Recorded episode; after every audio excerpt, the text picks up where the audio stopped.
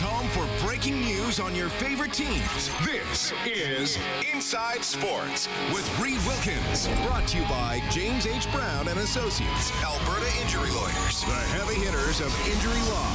Florida Panthers trying to stay alive. They lead the Boston Bruins 1 0 after the first period. Duclair with the goal. Bruins leading that series three games to one. A little bit later on tonight, Seattle at Colorado. Makar has been suspended for the Avalanche. That series is tied at two as the Kraken proving to be a very pesky opponent for the Avalanche in one in uh, round one. That's all we have for tonight. Just the two games. Lightning and Maple Leafs that can end tomorrow.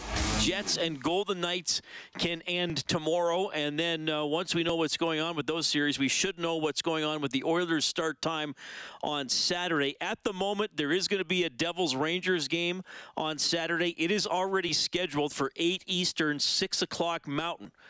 So if the only other game is the Oilers against the Kings, I, I would guess probably a doubleheader with the Oilers and Kings starting uh, a little later you know, maybe one of these games that starts after eight o'clock Mountain. I, I, don't think they would put it in the afternoon, but I suppose that'll depend on uh, on what else they have to deal with along the way. So that's the uh, quick update there. We'll keep an eye on this game between Florida and Boston. Thanks a lot for tuning in. Uh, Oil Country a little bit more relaxed after the Oilers win last night, but still, it still, it's still some work to do. It feels kind of weird here, at least it does to me, because you get this big win by the Oilers to take control of the series. And now, instead of immediately focusing on game six tomorrow, it, it, almost feels like there's a little bit of an opportunity not to celebrate, but to feel pretty good about the team. Uh, look, we know that Jay Woodcroft and the team is going to come out focused on Saturday night. I'm not too concerned about that. I, I, think for the fans here, things are a lot more relaxed. I mean, you can let me know uh, how you're feeling, what you're thinking about now about the Oilers' prospects in the series. 780-496-0063 is the hotline presented by CertainTeed, the pro's choice for roofing, siding, drywall, insulation, and ceiling systems. CertainTeed Pro all the way. I think more positives than negatives or question marks for the Oilers so far in the series, but you can let me know what some of yours are.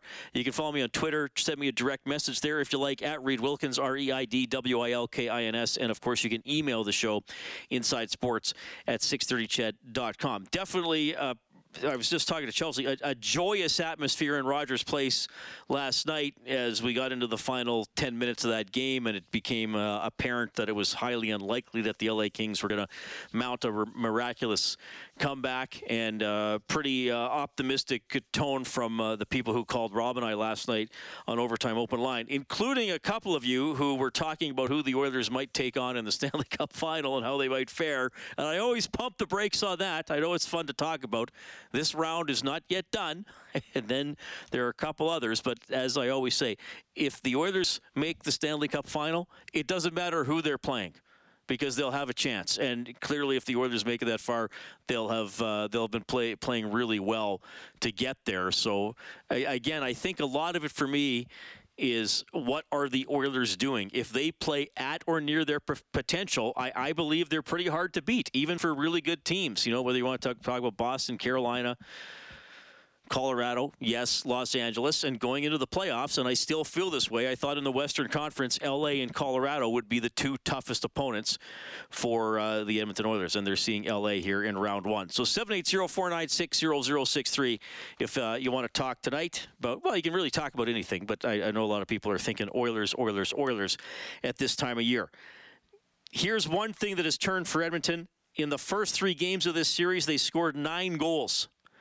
In the last two games, they have scored 11, and they chased Korpisalo last night. And I was, you may have heard me just chatting with Chelsea. I, I do think this unusually long break. I mean, most series at some point will have two days off between games. They, they don't always alternate on days and off days but this is a three day break here. I do think it helps the Kings. Now, both teams are going to get rest out of it. Both teams are going to get to reset a little bit. Nick Bjugstad made a great point last night when he was interviewed. He said even just the late games and the sleeping schedule, you know, it's even for guys who play NHL hockey and most of the time their job starts you know, it's 7 or 7:30 in whatever time do- zone they're in. There have been some later starts and then some overtime games, so that's even probably thrown off how they sleep and their routine with their families or, or what they do on uh, non-game days or things like that. So look, it, I think it will help both teams reset a little bit. I just think it's a little bit more of advantage to the Kings. They're the team facing elimination. They're the team that, quite frankly, I, I think on the whole is not quite as deep as the Oilers, and it's close, but I, I don't think they're quite as deep as the Oilers. And if you look at the ice time, it backs that up. Uh, so I think it's going to help some of their guys that play more than than maybe some of the Oilers guys, as Boston ties the game on a goal by Brad Marchand. Um, now, it's nice that McDavid and Draisaitl and Nurse and Ekholm, who play a lot, get an extra day of, of rest too. So maybe maybe it'll cancel out in the end. But the game coming up on Saturday night. One of the good stories for the Oilers in this series, Nick Bjugstad, who I thought has played well in all five games and is re- he was rewarded with a couple of goals last night. Uh, Jay Woodcroft spoke today and had this to say on Bjugstad. Yeah, well, I've been in the league for a while, so I, I remember his time going back to being a high draft pick for Florida, and, and obviously, you know, I've seen him. Uh, he was in Pittsburgh and and Minnesota, and obviously this year in Arizona. So uh, yeah, I have an understanding of him as a, a, player and what he brought to the table. I will tell you this: that um, you know, there was a lot of talk amongst our staff about um, targeting um, certain people towards the trade deadline, and his name was always at the top of the list. So that's a credit for our people for identifying that and, and going out and getting him. Um, and I will tell you this: when we made the trade for him, I had four or five different people really, uh, re- like from just my past, reach out and, and let me know what a wonderful human being and, and true professional we were getting in Nick Bjugstad when we made the trade. So um, he's lived up to all of uh, all of that uh, information before. I got to see how he how he um, conducts himself on a day in day out basis. He's a true pro, and uh, we're thankful he's on our team. But there from Jay Woodcroft, uh, Woodcroft on Nick Bjugstad, who also commented a little more specifically on Bjugstad's role with the team and his contributions. We've been having a, a good dialogue with Nick, uh, you know, in terms of clarifying what we ex- exactly what we expected out of him. A little bit different role here than he had in Arizona, um, you know, but he has certain skills. And uh, the big thing is, I, I think, as a coaching staff, as you work your way through a coach or a playoff series, what you want to do is you want to make sure you're really paying attention um, to matchups and who's who's playing well, and you know if there's things you want to um, look for. In the end, um, you want to make sure you're seeing things clearly, and uh, it's obvious to us that he's playing very well. Yeah, Bjugstad's been solid ever since he joined the, the Edmonton Oilers. I, I think for me, both Ekholm and Bjugstad, Bjugstad have been better than I expected.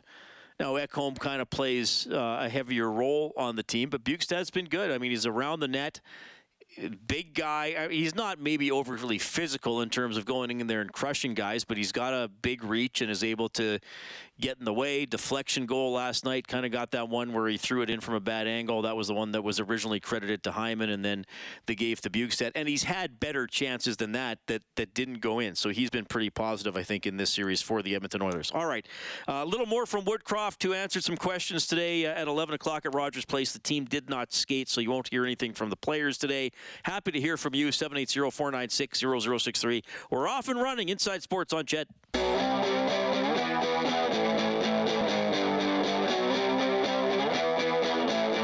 You're listening to 630 CHED Inside Sports with Reed Wilkins. I do find it interesting the effect that the Stanley Cup playoffs have on people. And we've talked a lot during this first round about fan nerves and dealing with tension and all that kind of stuff. That's not where I'm going with this. There, there's another side effect of the Oilers playoff series that I find quite interesting. And that's that I notice I, am not going to say all Oilers fans. I, I, don't even know if it's the majority. This is one of those things that's that's tough to gauge. Maybe, maybe you can help me. Maybe this is sort of an off-topic topic, but I feel like that there are a noticeable number of Oilers fans who now hate Will Ferrell. Have you not found that, Kellen? I'm, yeah, I think I'm, now that you talk about that, I think that that's something that's been painfully evident since well the the first Kings home game Yeah. back on game And- three, right? And they And were. sh- and He's been at Kings games before. He's a season ticket holder, I believe, with them or something. They, or they were really putting him on the broadcast a lot. I, I felt, especially in Game Three.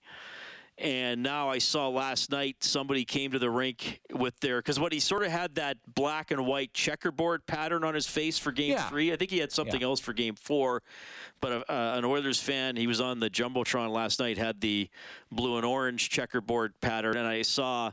Uh, a couple of Oilers fans, this is just photos I see on social media, holding signs with quotes from Will Ferrell movies, but structured in a way that the context is they're they're making fun of Will Ferrell and that the Oilers, uh, you know, came back to win Game Four in dramatic fashion and all that kind of stuff. So. I, maybe that's what uh, you, I could ask you. Has, has your opinion of Will Ferrell changed? And what's your favorite or least favorite uh, Will Ferrell movie? I don't know. Like, are people are people burning their Will Ferrell DVDs in oil country today? I don't know. like physically burning Is it them. is it dangerous to them. burn a, a DVD? I think doesn't that release some sort of toxins into the environment? Yes. Which is the last thing we need more of. So I don't know. Kellen's just like, what is happening? I don't understand this show. Will Ferrell. Yeah, I just feel like there's a lot of hate towards Will Ferrell, which I- I'm not. It's fine. I'm trying to. I don't even know what the last Will Ferrell movie I watched was. Yeah, I think it was the Lego movie. personally.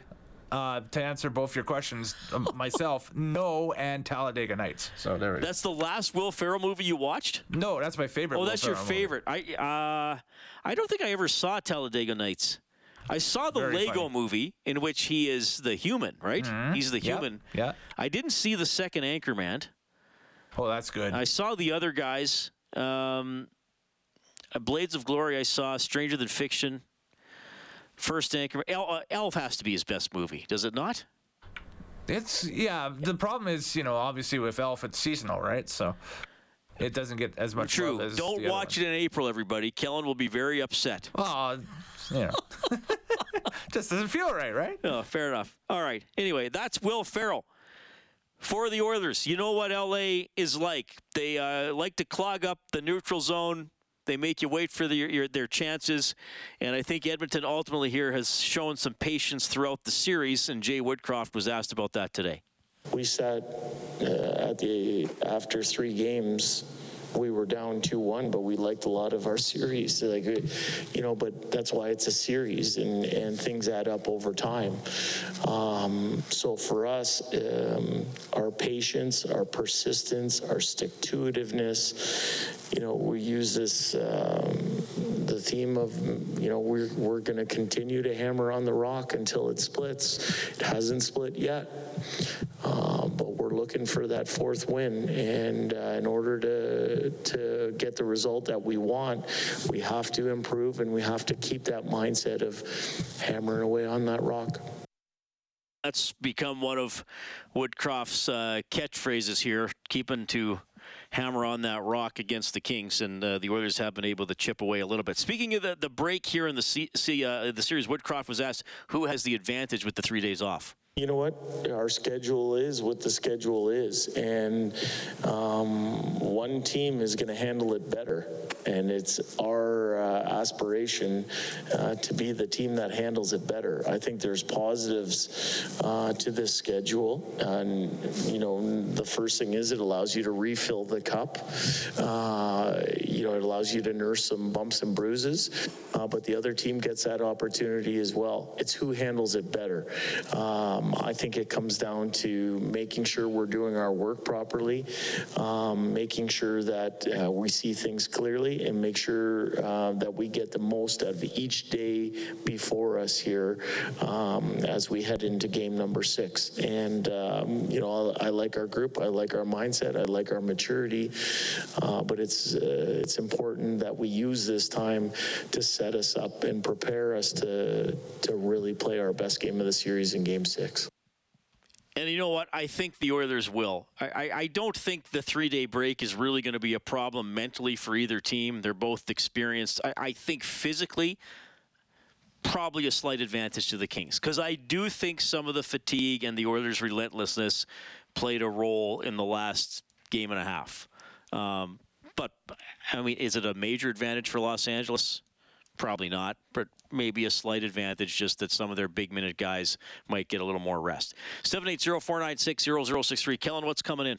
Oh, we have a bunch of text messages on how people feel about Will Ferrell and their favorite Will Ferrell movies. So, Okay. uh, Nicole says uh, to answer your two questions from earlier here, Reed, uh, texts in and says, "Oh my God, no, still love Will," and she says Step Brothers was her favorite Will Ferrell movie. So there we Yeah, go. I, I feel like I'm going to be uh, poorly equipped, but this might help me because I'm looking and I have not seen a Will Ferrell movie in the last nine years. Ah, okay. And I have not seen Step Brothers, and I, I always hear that it's very funny. I guess It is I'm out of the loop. yes, All right. yes. Uh, Big Rig Al just simply says old school is his favorite uh, Will Ferrell Oh, yeah, old movie. school wasn't bad. Yeah, that's an older movie too. Greaser texts in and says, Will, pretty funny, so it's good to make fun of him. That was awesome.